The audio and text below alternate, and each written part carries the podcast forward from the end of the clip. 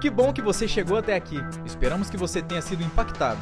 Para ouvir mais, siga nosso podcast e nos acompanhe nas redes sociais. Glória a Deus. Glória a Deus. Se você está em pé adorando Jesus aí, para não perder o costume, para você que está com saudade da liturgia do nosso culto de domingo, pode se assentar, irmão mas não antes de dar um glória a Deus bem forte, amém? Aleluia!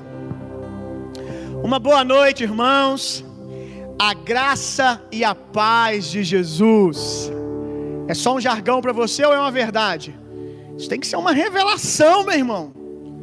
A graça e a paz de Jesus sobre a sua casa, sobre a sua família, sobre nós. Amém.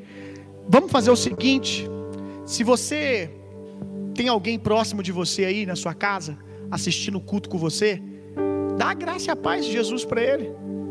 Vai lá, vai lá no teu pai, vai lá na tua mãe, fala assim: a paz de Jesus. Se você é da paz, você é da paz. Se você é da igreja da Shalom, você diz Shalom. Eu sempre digo que cada comunidade tem uma linguagem, né? Tem comunidade que é graça e paz. Tem comunidade que é a paz. Tem comunidade que é shalom. Então, eu só quero te pedir que você dê a paz para alguém. Uh, uma vez eu. A gente está aqui né, cantando Pastor Cirilo, esse homem de Deus. Eu lembro que muito tempo atrás, eu era um jovem recém-convertido, e eu ouvi uma ministração do pastor Cirilo, que ele dizia assim: eu dou a paz para todo mundo na rua. Eu ando na rua dando a paz.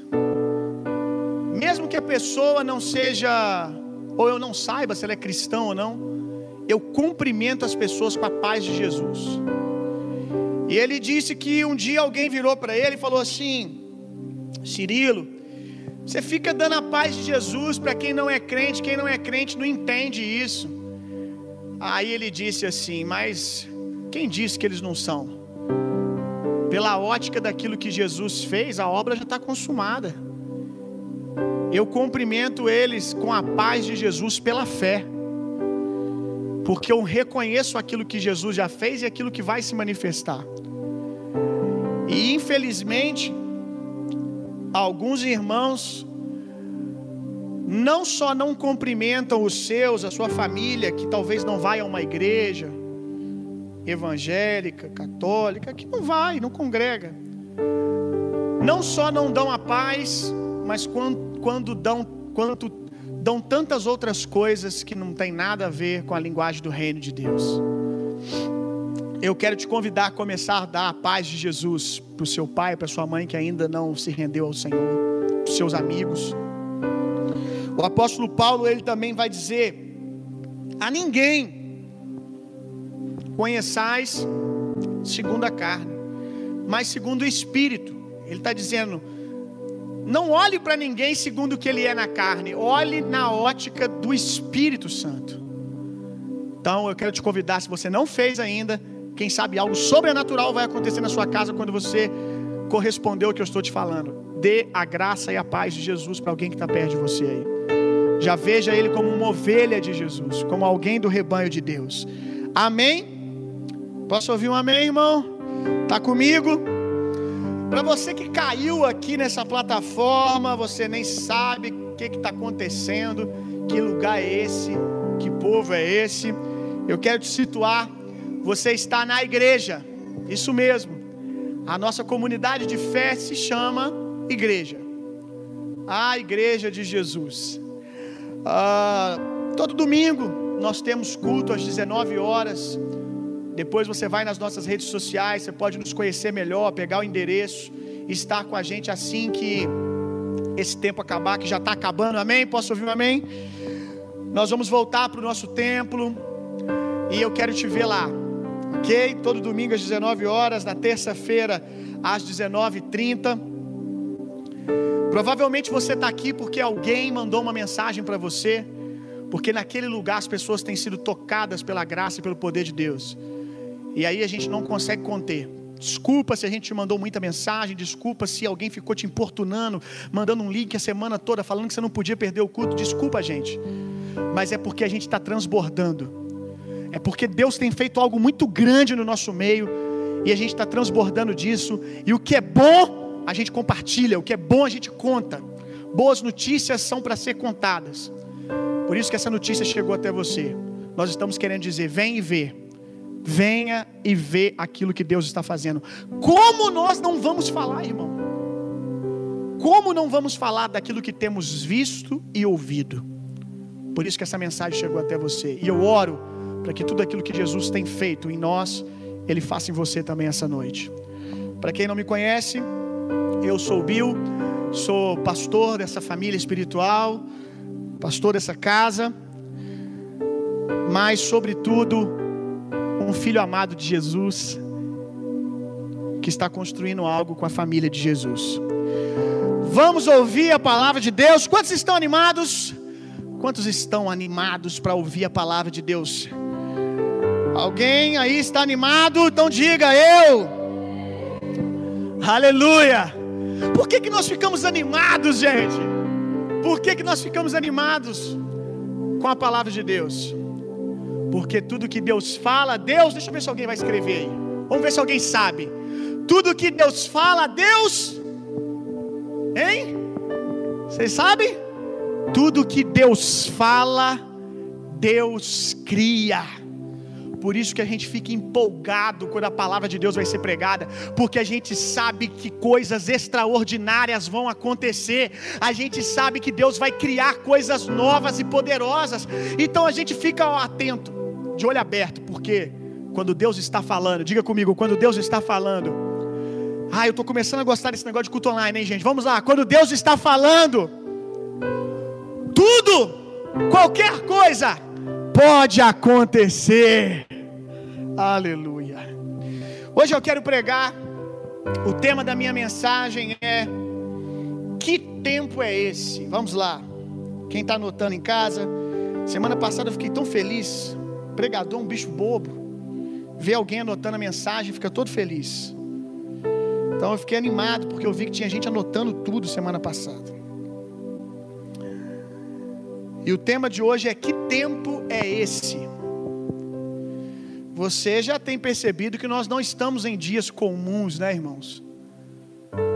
As coisas estão estranhas, esquisitas, e não é só por causa do corona, a gente tem visto aqueles que têm acompanhado as movimentações do mundo espiritual esse ano, nós sabemos que esse não é um tempo comum.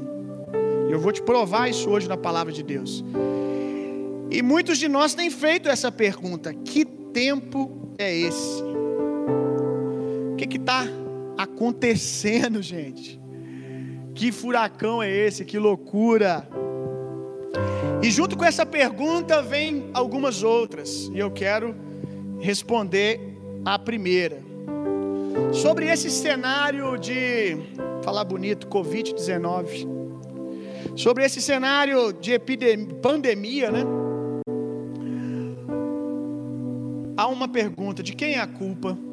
Há uma pergunta: quem está fazendo isso? Isso é obra de Deus? Será que Deus está fazendo isso? Será que Deus acordou um dia de manhã e disse: Eu preciso ensinar os meus filhos e por isso eu vou fazer um vírus? Eu acho que Deus estaria diminuindo a palavra dele, meu irmão. A palavra de Deus é muito poderosa para que ele precise das artimanhas do diabo para poder fazer alguma coisa. Por isso eu queria que você, porque até aqui foi a minha opinião, né? Então vamos para a palavra de Deus. João capítulo 9. João capítulo 9.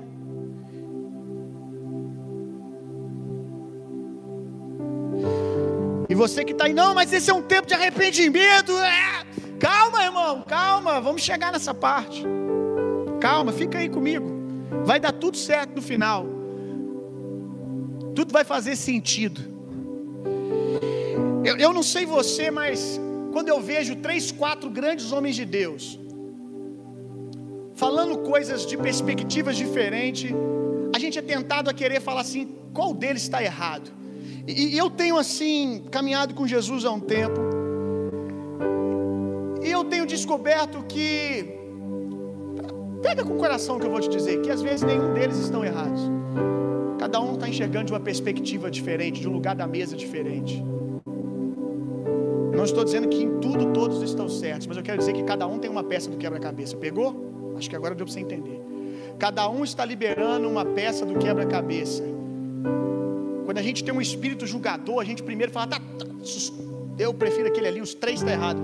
Mas a gente vai olhar para esses homens, eles são homens proféticos, eles são homens cheios do Espírito Santo, homens que Deus colocou sobre a nossa nação, homens de Deus. Então, quando três, quatro grandes homens de Deus estão falando coisas que diferem em algum lugar, eu começo a matar o, meu espírito crítico e perguntar: Jesus, será que o Senhor não está nos dando um quebra-cabeça para ser montados e entender a pregação? Cada um tem um ponto do sermão. Será que cada um está liberando um ponto do sermão? E eu quero hoje, debaixo da graça de Deus, trazer alguns pontos desse sermão. É claro que, como eu disse, é impossível que todo mundo esteja certo o tempo todo. Mas a gente precisa olhar e falar assim: tem algo de Deus nisso, cara. No meio de tudo isso tem algo de Deus. João capítulo 9, de quem é a culpa? É uma pergunta desses dias. Ao caminhar Jesus, vou beber uma água aqui, enquanto eu bebo água, você dá um glória a Deus aí, para você não ficar sem fazer nada.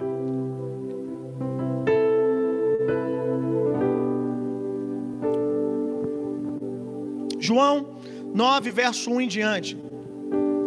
Ao caminhar, Jesus viu um cego de nascença. E seus discípulos lhe perguntaram: Mestre, quem pecou? Quando a gente vê, quando a gente vê um cenário como esse, a gente já começa a se avaliar, né? Será que fui eu pequei? Será que fulano pecou? Quem pecou para isso estar acontecendo? Porque a nossa natureza adâmica caída, ela se sente culpada numa facilidade absurda. Né? Então a gente já começa, quem pecou? Quem fez? O que, que aconteceu para que isso esteja acontecendo? E seus discípulos lhe perguntaram, mestre, quem pecou? Este homem ou seus pais? Para que ele nascesse cego. Aí essa pergunta, quem pecou? Os pais ou ele? Eles estão perguntando assim: é fruto de um pecado que ele cometeu agora ou uma maldição hereditária? Eles estão perguntando se é uma maldição hereditária. É algo que ah, os pais dele, os avós já morreram, mas eles pecaram e esse cara não lembrou de pedir perdão, e agora ele está pagando pelo preço do pai dele, pela mãe dele. Por que, que ele é assim? Ele nasceu assim? Porque alguém pecou? Eu quero te responder: sim, ele nasceu assim porque alguém pecou. E eu quero te responder também sobre o cenário do Covid-19, sobre essa pandemia. Isso está acontecendo porque alguém pecou. Isso está acontecendo porque alguém pecou, mas não foi eu, não foi o seu avô, os nossos antepassados, aqueles que vieram, os homens de Deus que vieram antes de nós. É muito mais além, esse fio vai longe. Esse fio vai longe. Abra sua Bíblia comigo lá em Romanos, que eu vou te dizer quem pecou. Romanos capítulo 5. Se você está aprendendo alguma coisa já, já diga aí, Deus está falando comigo. Romanos 5, verso 12.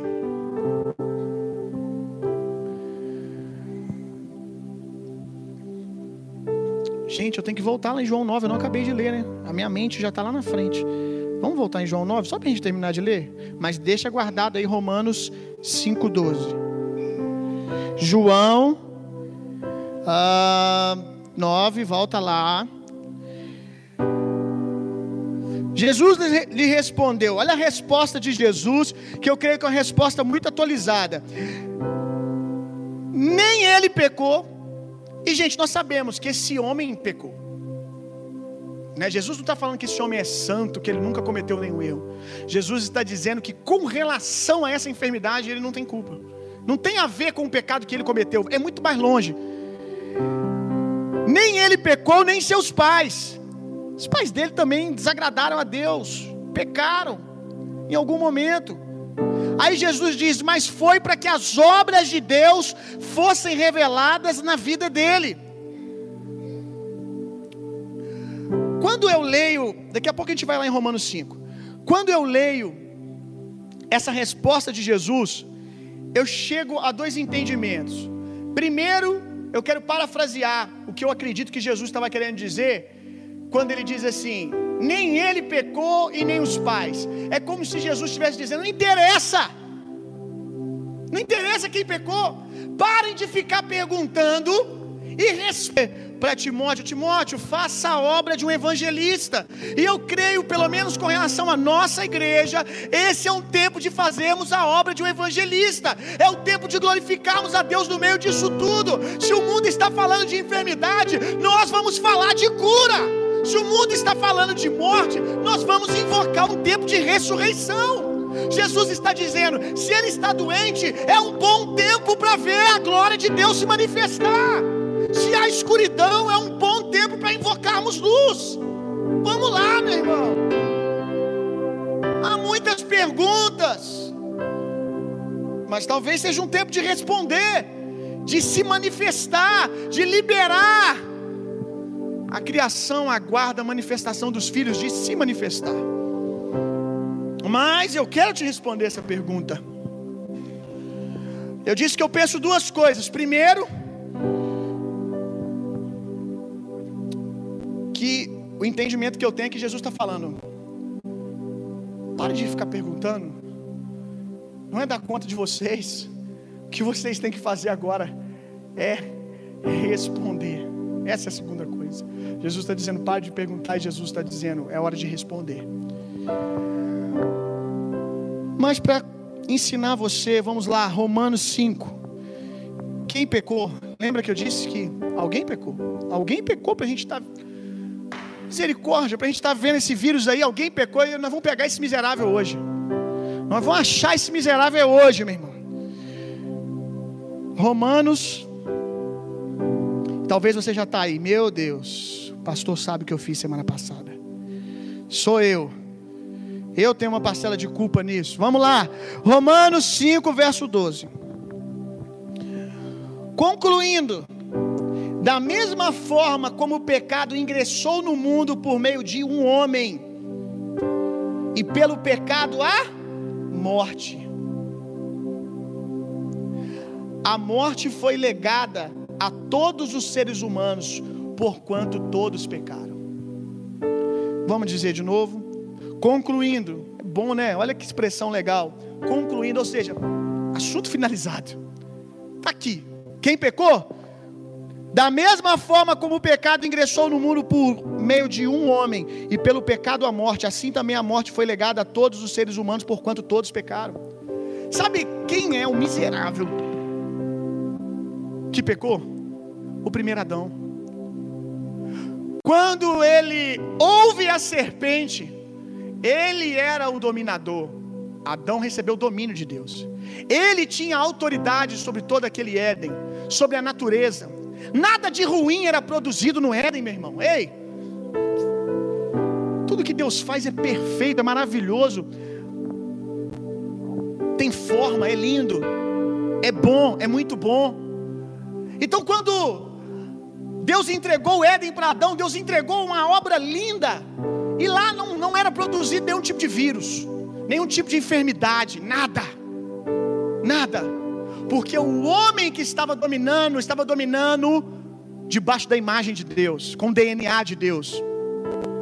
Mas quando o homem peca, quando Adão desobedece a Deus, quando Adão ouve a serpente, ele passa a autoridade.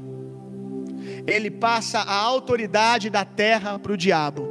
E quando isso acontece, o domínio, o domínio de Deus, que era exercido por meio do homem, é quebrado.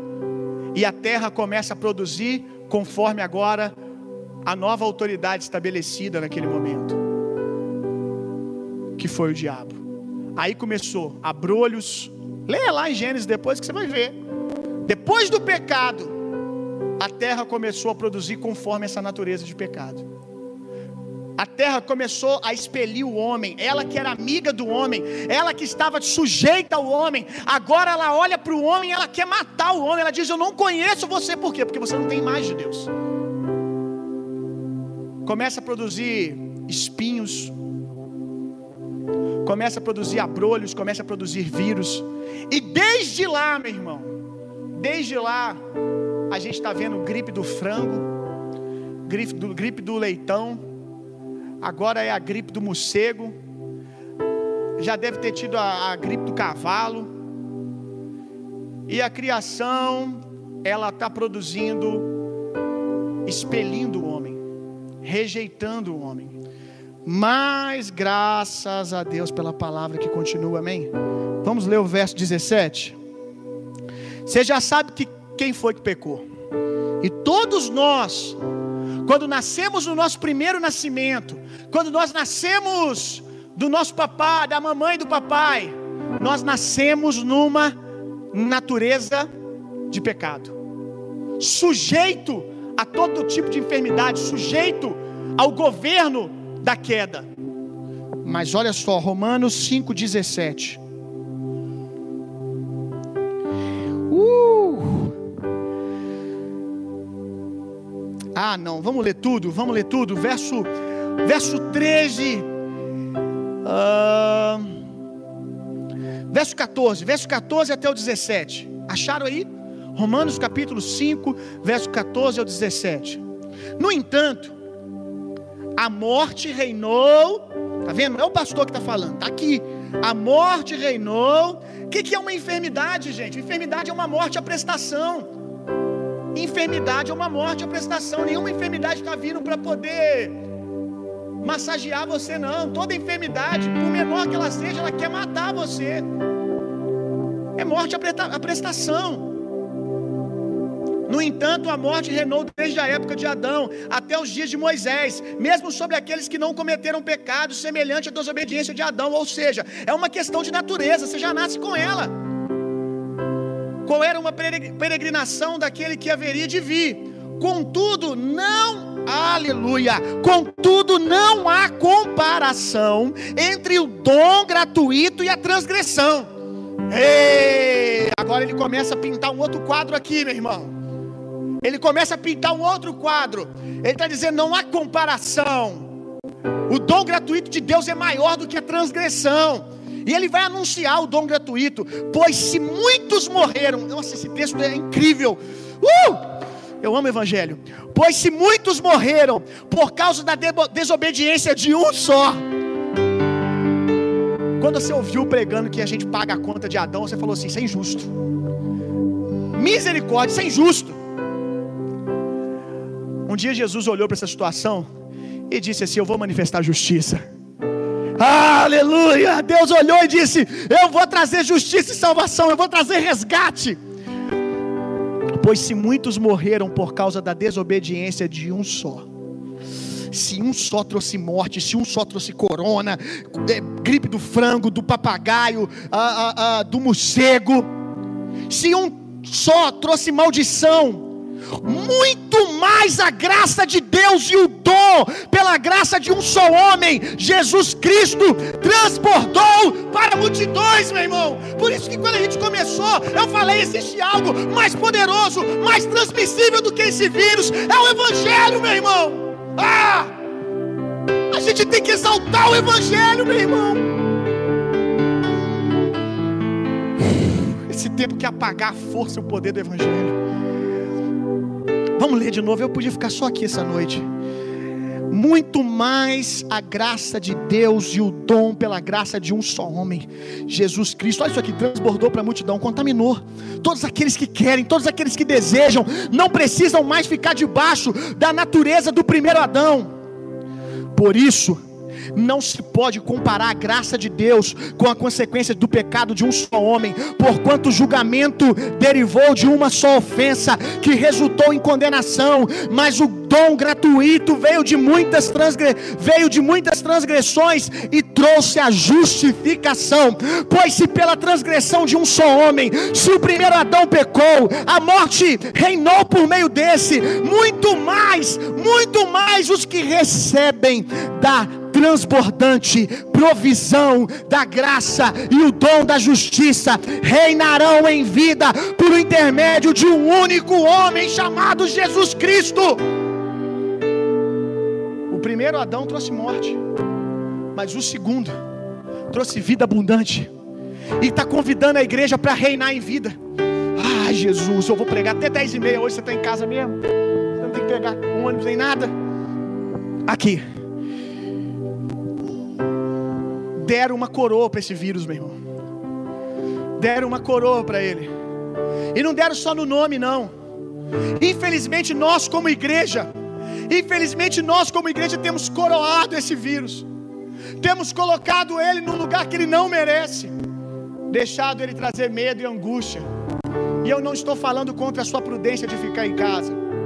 Não estou querendo que você brinque com cobras, meu irmão. Eu estou te dizendo que você não pode deixar essas más notícias governar a sua vida, a sua casa, determinar a perspectiva do seu futuro. Você vai existir vida após corona. Ei, meu irmão, corona significa coroa. Jesus não deu uma coroa para esse vírus. Hum, não. A Bíblia diz que ele foi lá no, no Hades, no mundo dos mortos, tomou a chave de autoridade que estava com o diabo. Mas ele não ficou satisfeito. A Bíblia diz que ele humilhou, que ele expôs, que ele envergonhou principados e potestades publicamente, ou seja, o reino de Deus chegou como dominador, tomou as coroas que estavam sobre os inimigos. Não existe coroa sobre esse vírus, meu irmão. A coroa está aqui, ó. Aleluia. E o dom da justiça reinarão em vida por intermédio de um único homem, Jesus Cristo. Aqui está dizendo que aqueles que recebem a obra poderosa de Jesus reinarão em vida. Reinarão em vida. Reinarão em vida sobre todo caos, sobre toda enfermidade. Aleluia. Mas é verdade. Nós somos homens redimidos, mas somos homens redimidos andando ainda numa terra caída. O mundo ainda não foi redimido, meu irmão.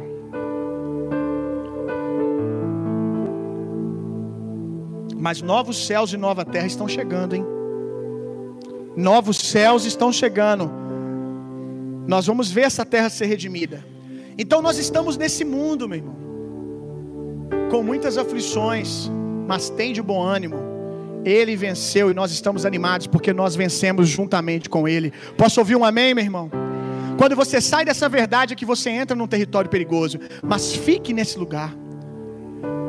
E não se sinta acusado também por talvez estar doente agora. Eu já fiquei doente. Não coloque peso sobre peso. Você já tem um problema que é a enfermidade. Agora não se sinta culpado por estar enfermo. A boa notícia que é que se você não conseguiu usar, como eu muitas vezes, não conseguiu usar a palavra de Deus como vacina, ela é antibiótico também, meu irmão. Ele te livra do laço do passarinheiro. Se você já se vê cercado, enlaçado pelas artimanhas do diabo, pela doença, a enfermidade, o medo, a angústia, o pânico, ele também te livra no meio do caos. Em nome de Jesus. E uma outra pergunta. Pastor, mas você não acha que é um tempo para arrependimento? Eu não acho. Eu tenho certeza. Eu não acho, eu tenho certeza absoluta, é um bom momento para se arrepender. Porque o fato de eu te dizer que Deus não é o causador, pega isso aí, meu irmão.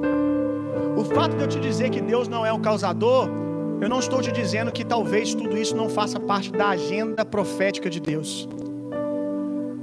Eu não, eu não estou te dizendo que isso não faça parte da agenda profética de Deus. Existe uma narrativa sobre o que irá acontecer nos últimos dias. Deus foi no futuro e já nos deixou algumas pistas.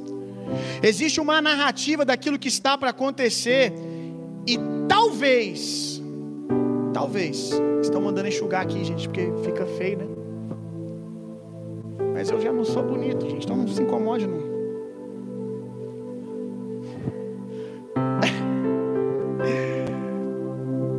Aleluia. Talvez, eu estou dizendo só talvez. Isso faça parte da narrativa sobre os últimos dias, meu irmão.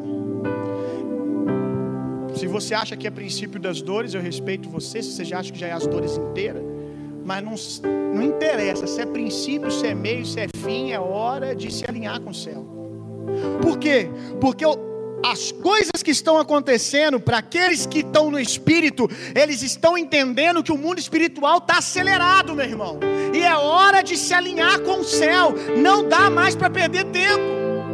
Não dá mais para perder tempo. O fato de Deus não ser o causador não diz que quem chama a igreja ao arrependimento está errado. Não, é uma boa hora, é o momento de se arrependermos mesmo. De nos alinharmos. Arrependimento, meu irmão, é metanoia, é mudança de mente.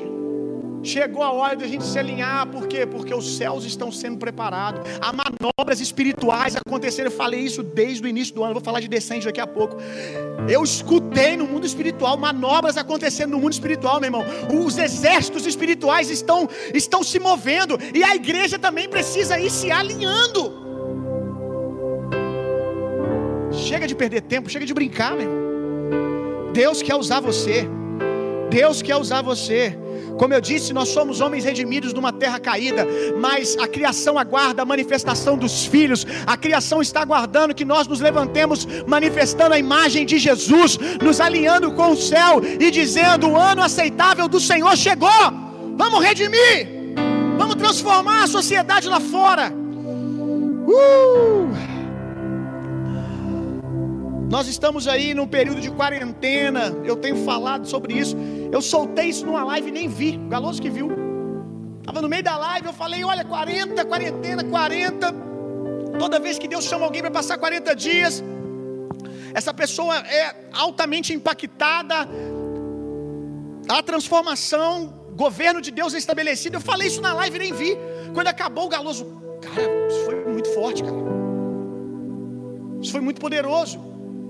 E nós estamos nesse tempo, meu irmão, de quarentena, de 40 dias com Deus. Eu não quero desmerecer, eu não quero apagar o convite que os profetas estão falando, chamando e convidando a igreja para 40 dias se alinhando com o céu. Porque no deserto, aonde Jesus passou 40 dias, ainda, pega isso, ainda que o causador ali não fosse Deus, não era Deus que estava tentando Jesus, porque Deus não tenta ninguém. O diabo estava tentando Jesus, mas aquilo fazia parte da construção do que Deus queria liberar que estava dentro de Jesus. Então agora é o tempo desses 40 dias, de quando nós terminarmos, nós saímos com uma ousadia, sem brincadeira, com uma intrepidez, dizendo: O Espírito do Senhor está sobre mim. Ei! Porque Jesus ele sai a Jo aqui na adoração liberou isso. Jesus ele sai do deserto muito pontual, meu irmão. Ele fala do ano do jubileu. O ano da libertação dos escravos. O ano em que Israel tinha que liberar os endividados. O ano do jubileu, Jesus ele sai dizendo: ah, uh, Jesus ele não foi cheio do Espírito Santo no deserto. Ele foi cheio no batismo. Mas ele soube o quanto ele estava cheio no deserto. Ele soube o quanto ele tinha de Deus no deserto. Ele soube o quanto ele estava apoderado nos ambientes de pressão. E é sobre isso que Jesus está falando nesse tempo. Ah, vamos lá, meu irmão. É sobre isso que Jesus está falando. Cada um dá o que tem. Se somos pressionados, vida sai da igreja, meu irmão. Eu falei semana passada que nós estávamos, pelo menos semana passada, profeticamente alinhado com Êxodo 12. Aí eu vou ter uma live com um cara que, meu Deus, um profeta desse tempo, que é o JB Carvalho. E quando eu falei, testificou na hora do espírito, no espírito dele, ele embalou. É isso aí. É esse o tempo. Eles entrando para suas casas, mas não era para ficar lá amedrontado, era para celebrar o cordeiro. O mundo lá fora podia estar com medo, mas eles estavam olhando para o cordeiro na mesa. Preguei isso semana passada, depois você ouve. Mas eles estavam comendo o cordeiro prontos para sair, para quê? Para estabelecer adoração no deserto. Há um anúncio aí que vem um tempo de deserto sobre a nossa nação, mas eu estou vendo no meu espírito que nós podemos estar num tempo mais poderoso do Brasil, meu irmão. Porque nós vamos exaltar o nome do Senhor no deserto, e meu irmão, nós vamos ser ribeiros de águas no meio do deserto.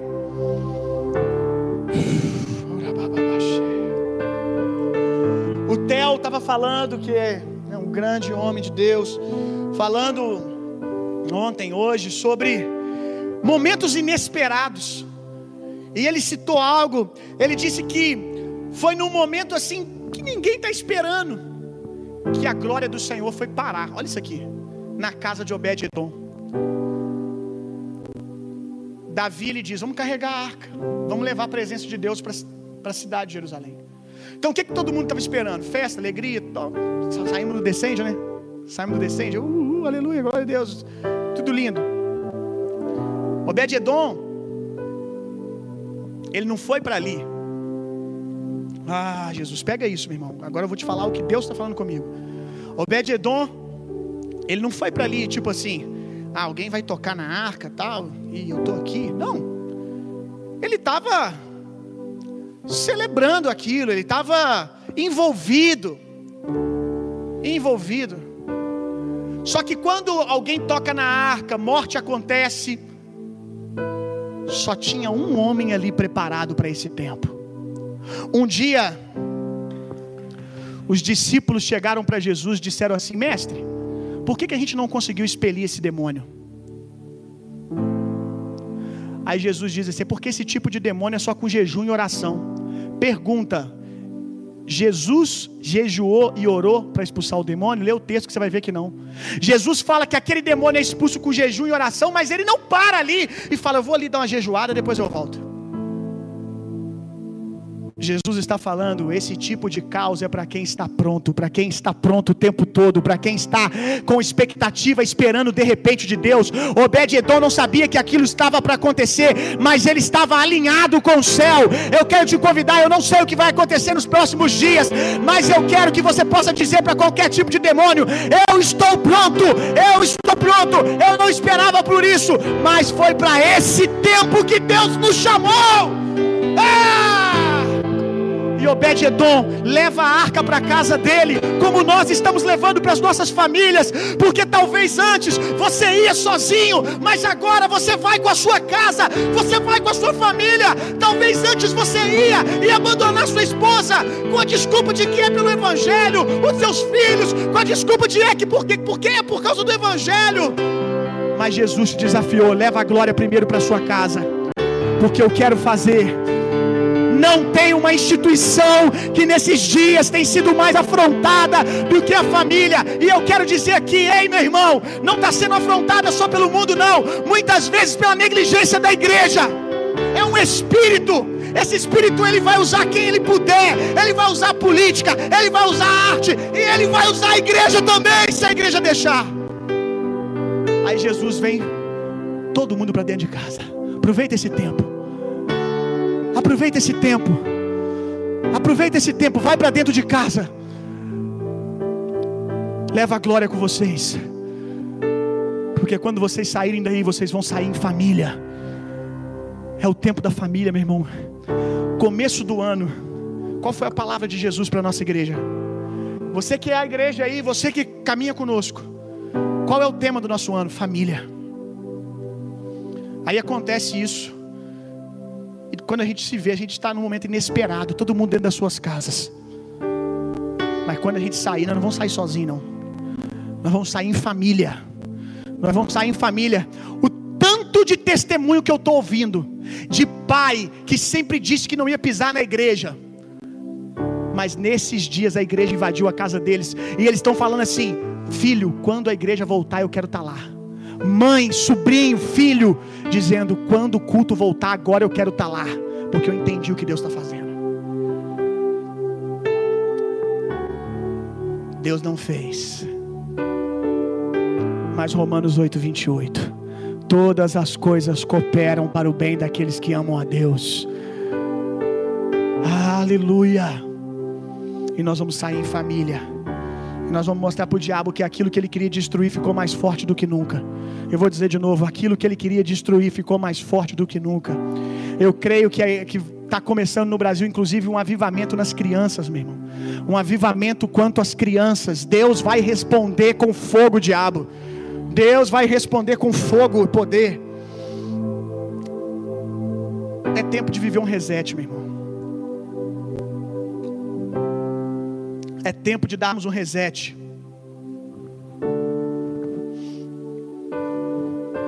Eu entrei Vou dizer de novo, é tempo de você deixar Deus te dar um reset. Você vai entender agora.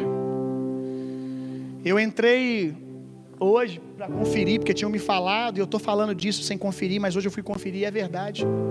Lá em Veneza, aquele rio bonito lá da Itália, lá aquela coisa linda que todo mundo, né, fica ali namorando, em cima daquele rio com as jangadinhas.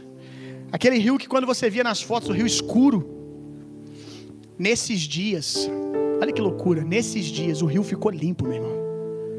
Rapaz, tinha até golfinho, cara. Tinha até golfinho naquele rio. É tempo de reset, meu irmão. É tempo de como esse rio nós temos resetados. E sabe uma coisa interessante sobre o rio? Sabe por que, que ele ficou limpo? Claro que eu não estou dizendo, né? Que tem gente que é cheia de mimimi e fala, não, mas a água ainda não dá para beber. Irmão, você entendeu o que eu disse? Sabe por que, que o rio ficou claro? Porque a fonte é boa. No processo ele está pervertido, mas a fonte do rio é boa. Quando parou de sujar o processo, quando simplesmente parou de jogar sujeira no caminho, a própria fonte sendo liberada foi limpando o rio. O que, isso tem a ver comigo? O que, que isso tem a ver com o meu reset, pastor? tem tudo. Sua fonte é boa. Se você é nascido de novo, a sua fonte é boa. Ainda que você tenha produzido algumas coisas que não tem nada a ver com o reino de Deus, eu vou te dizer, a sua fonte é boa, meu irmão. E é um tempo para você tirar os entulhos, parar de jogar entulhos e deixar o rio de Deus fazer o resto. Só pare de jogar entulho, meu irmão. É um tempo de você olhar para sua família e ver os entulhos que você estava jogando. É o tempo de olhar para a sua saúde emocional e ver o entulho que você estava tornando ela. O quanto você estava andando acelerado, sem buscar a opinião de Deus para nada. Reset, meu irmão. É hora do reset. Se talvez você Estava andando desconectado daquilo que Deus estava fazendo. Ei, meu irmão, chegou a hora do reset. Chegou a hora de a gente ver os rios limpos. Sua fonte é boa. Deixa jorrar, deixa jorrar. E eu oro em nome de Jesus para que o Espírito do Senhor que está dentro de você, que as águas do Senhor se agitem agora aí no seu lugar e comece a desentulhar os poços. Comece a empurrar toda pedra de pecado, toda pedra de peso, jogando para fora da sua vida, da sua família, de tudo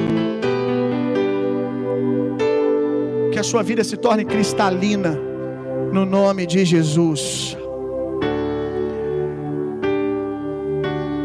É tempo de metanoia, é tempo de mudança de mente, meu irmão. É tempo de reset.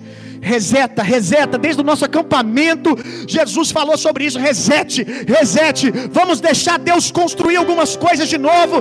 Vamos deixar Deus fazer uma limpa. Existem tantos fermentos que nós estamos carregando, tantas coisas dessa vida. E Jesus está nos chamando. João, sobe aqui. João, sobe aqui. Porque eu vou acelerar a agenda profética. Coisas vão começar a acontecer. E vocês não podem ser pegos de surpresa Deixa eu lavar vocês, deixa eu limpar vocês.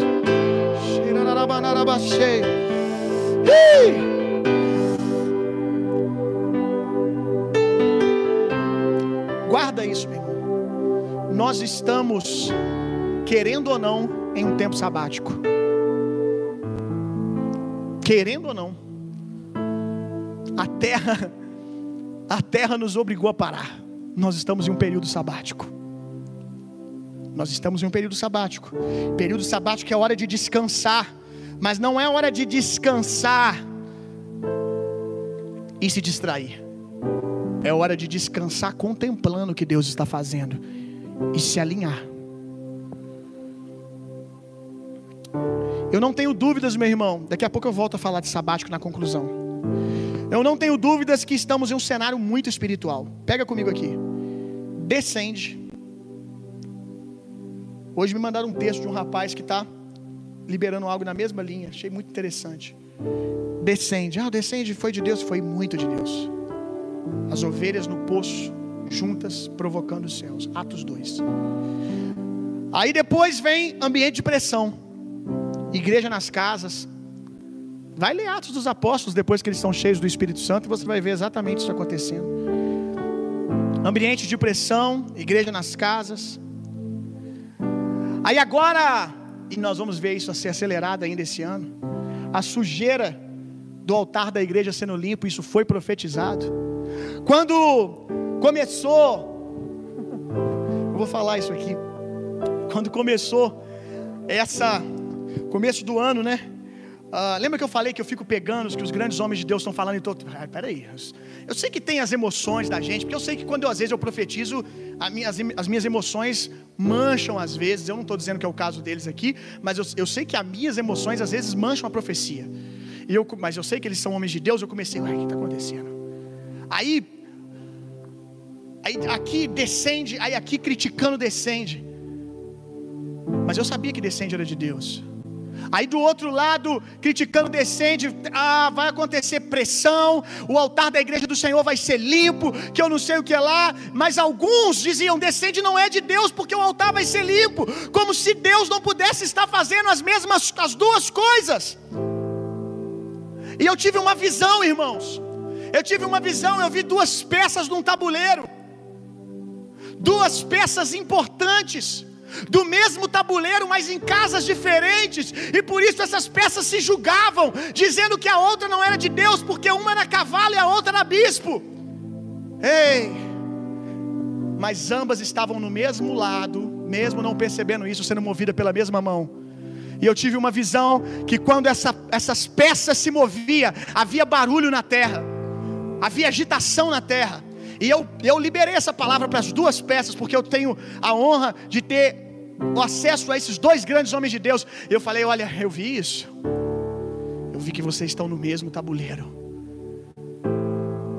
Então, meu irmão, aí vem essa agitação agora.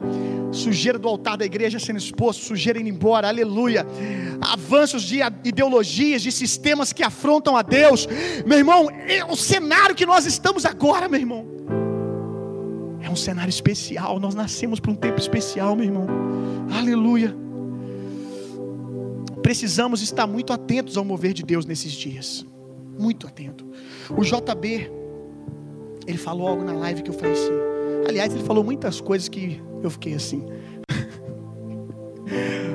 ele deve ter uns três cérebros, no mínimo. No mínimo. Meu Deus, o que, que foi aquilo? Mas uma das coisas que ele falou ele disse que Daniel ele estava servindo num ambiente a Deus, num ambiente de caos, pagão. E aquele ambiente tinha tanta pressão contrária do diabo, que quando disseram para ele que ele tinha que parar de orar, ele se viu mais seguro na cova dos leões do que sem orar. Ele preferiu ir para a cova dos leões e poder orar o quanto ele quisesse. Ele preferiu ir para a cova dos leões e orar o quanto ele quisesse, do que ficar lá no palácio sem poder orar. Ele disse: Não é seguro ficar nesse tempo sem orar. Não é seguro ficar nesse tempo sem orar. E nós estamos nesse cenário, meu irmão. Nós não podemos parar de orar. E chegou no começo desse ano, nós recebemos uma palavra. Jesus é muito bom, Jesus sempre nos alertando. A gente é que às vezes é teimoso, demora a responder, mas Jesus nos alertou na virada do ano que era um ano de oração. Era um ano de oração para quê? Para a gente não perder o time, para a gente não perder o que Deus está fazendo. Olha isso, mais seguro, Daniel dizendo, para mim é estar tá com os leões famintos do que ficar nesse lugar aqui sem orar. Eu preciso orar. E nós precisamos orar nesses dias. Não por medo, irmão. Eu sei que eu estou falando aqui, alguns já podem, ai meu Deus, eu estou com medo, é o diabo que eu não sei.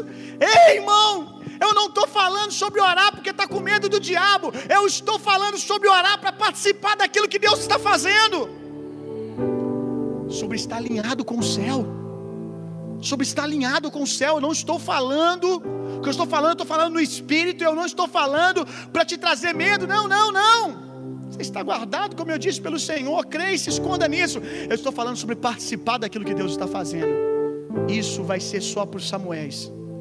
Samuel no plural eu inventei agora. Isso é só para os Samuéis. Só para quem é Samuel, meu irmão. Fala que o teu servo ouve. para meninos com coração puro que querem ouvir os céus. Nós vamos falar daqui a pouco sobre uma janela de, de transferência, de mudança. Janelas estão fechando e outras estão se abrindo. O Leandro tem pregado sobre isso.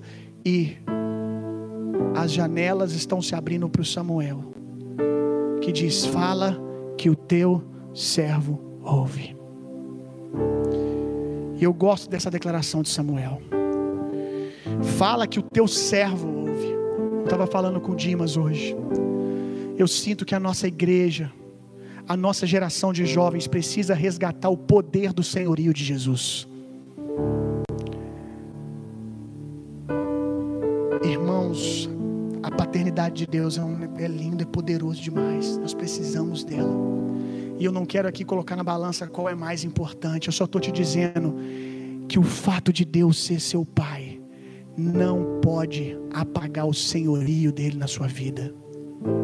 Nós precisamos do senhorio de Jesus, meu irmão. A nossa geração precisa voltar a amar, a servir Jesus, a servir quando a carne está gritando não, não quero, a alma dizendo não, como escravos de Cristo, dizendo: se o meu Senhor disse, ainda que doa, eis-me aqui, Senhor. Samuel diz: Fala que o teu servo ouve, o escravo da tua causa. A Bíblia diz que importa que todos nos reconheçam como ministros de Cristo. E a palavra ministro é rubereta. Rubereta eram homens que ficavam no porão do navio remando. Só que um detalhe: os ruberetas eram escravos de guerra. Os ruberetas, eles estavam ali, eles não tinham escolha. Se eles quisessem sair do barco, eles não podiam, porque eles tinham uma missão: levar quem está em cima de um lado para o outro. Está afundando o navio, Rubereta não larga o leme. Rubereta morre pela causa.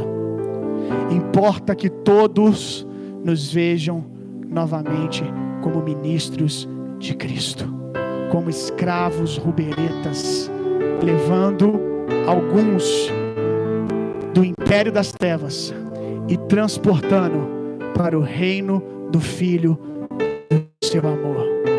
Aleluia. Eu quero concluir.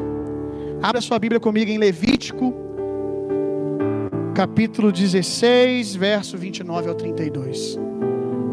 O Eric me mandou essa mensagem ontem de madrugada. Viu como é um quebra-cabeça? Ontem ele me mandou uma mensagem e disse: Bill, olha isso. E eu falei: acabou de mandar para mim a conclusão do meu sermão. Levítico 16, verso 29 ao 32. Quando você encontrar, diga: Eu amo a palavra de Deus.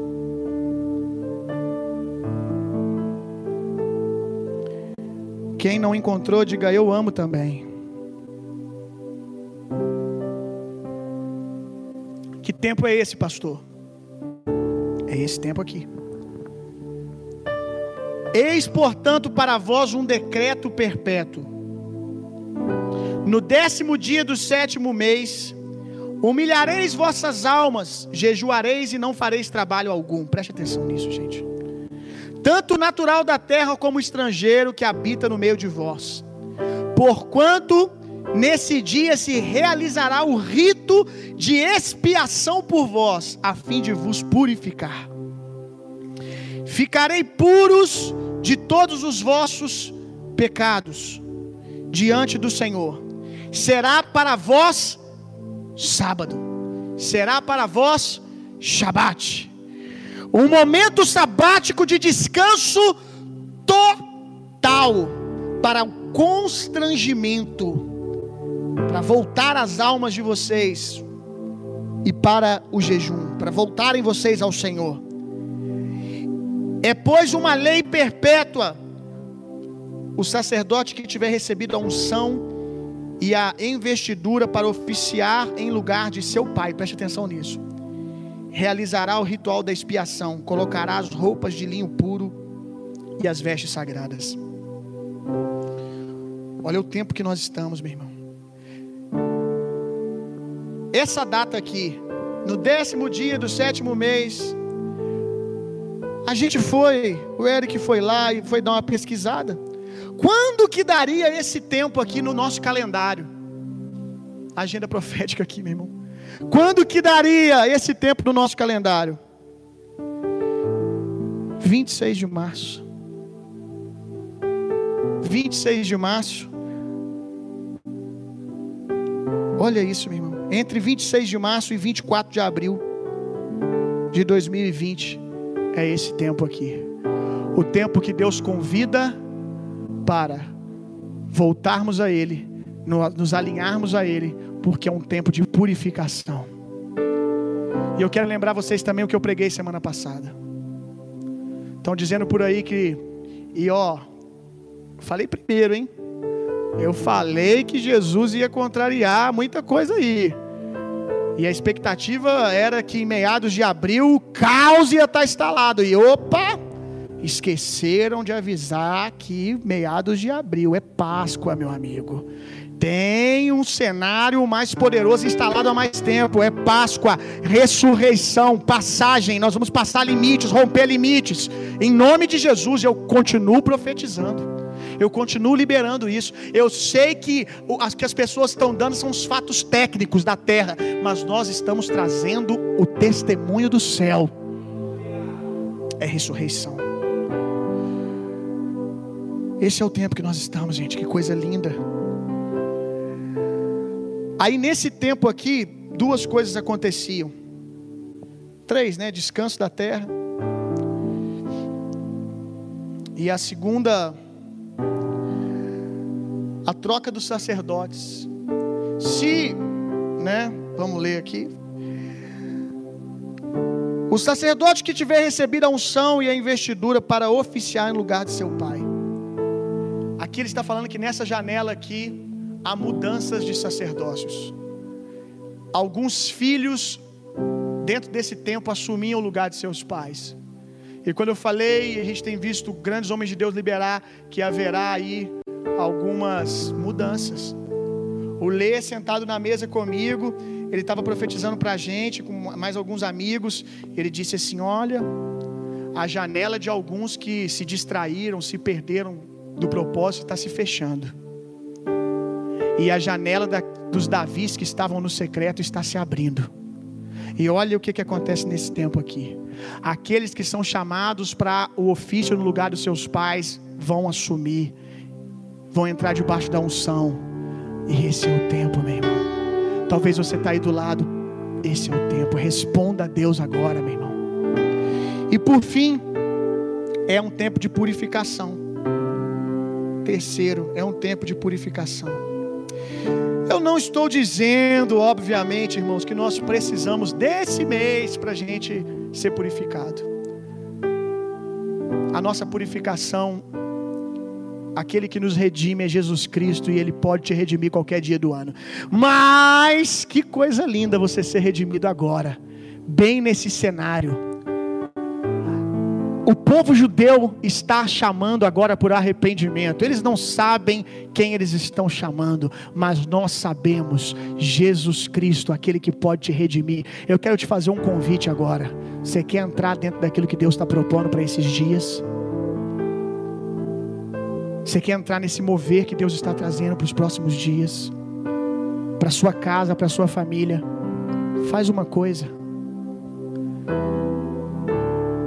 Esses dias tem sido um tempo sabático para você. A terra te parou. Já deu para você pensar muita coisa e ver que talvez você tenha andado e ido em caminhos de morte. Tem andado para longe do que Deus tem para você. Talvez esses dias, esse caos aguçou a sua fome. Tem que haver um Deus, tem que haver um Salvador. E hoje o Salvador está se apresentando a você é o dia da expiação, é o dia do perdão, é o dia da salvação. Para você hoje é esse dia, meu irmão. Se você está aí do outro lado, me ouvindo agora, e quer entregar a sua vida para Jesus, eu quero te convidar a escrever aí. Eu quero Jesus. Se você precisa entregar sua vida para Jesus, escreve aí agora, dá testemunho do que Deus está fazendo. Deus está tocando você, começa a escrever aí agora. Agora começa a escrever o que Deus está fazendo aí na sua casa. Comece a escrever: Jesus me curou, pastor. Se Jesus curou você, diga isso. Senhor Jesus, nós te agradecemos porque nós não estamos presos em um calendário mais. Mas hoje é um dia perfeito, Jesus. Até o calendário está nos dizendo que hoje é dia de purificação, Jesus. Que tempo de voltarmos ao Senhor. Então, Espírito Santo, você que convence o homem do pecado, do juízo da justiça, começa a trazer salvação e conversão nos lares agora. Você aí na sua casa, meu irmão, seu filho, alguém já tem pregado o evangelho para você, Jesus tem batido na porta do seu coração, você tem andado distante do seu propósito, se afastou de Jesus, da vida de congregação, Jesus pegou você. Ah, Jesus te achou. Chegou o tempo da purificação. Eu creio que há muitos que estão sendo alcançados hoje, que vão se tornar os ministros poderosos, ousados do próximo tempo, porque há uma janela de unção sendo liberada, meu irmão. Vamos, vamos, vamos, vamos. Já temos pessoas aí voltando para Jesus. Várias pessoas voltando, várias. Aí, irmão, você não está sozinho mais não. Eu falei que hoje é na noite de sobrenatural de colheita. Alguém já pulou para Jesus. Pule também, meu irmão. Vamos lá. Eu não estou te chamando aqui para aceitar uma religião. Eu não estou te chamando para aceitar uma religião. Eu estou te convidando a se render ao mover de Deus nesses dias. Porque nesse tempo de reset, só serão resetados de verdade aqueles que nascerem de novo. Como que eu faço para nascer de novo? Como que eu faço para viver um reset? Perguntou Nicodemos, um religioso. Jesus disse: Quer reset? Quer nascer de novo? Cansou da sua vida? Cansou da vida que você tem andando sem o senhorio do céu? Quer nascer de novo? Se rende a Jesus, meu irmão. Quer viver tudo que Deus vai fazer nos próximos dias? Quer viver o novo de Deus na sua vida? Necessário é nascer de novo. E como eu nasço de novo? Crendo no coração e confessando na sua boca que Jesus é o Senhor. Se você está sentindo o seu coração queimar por Jesus, então isso já está acontecendo aí. Só falta você erguer a mão e dizer que Jesus é o Senhor. Então escreva aí: Jesus é o meu Senhor. Eu estou de volta. Eu aceito a Jesus. Salvação nos lares agora, Olá, meus amigos. Vocês estão bem? Eu espero que sim. Fique agora com uma mensagem que vai mudar a sua vida.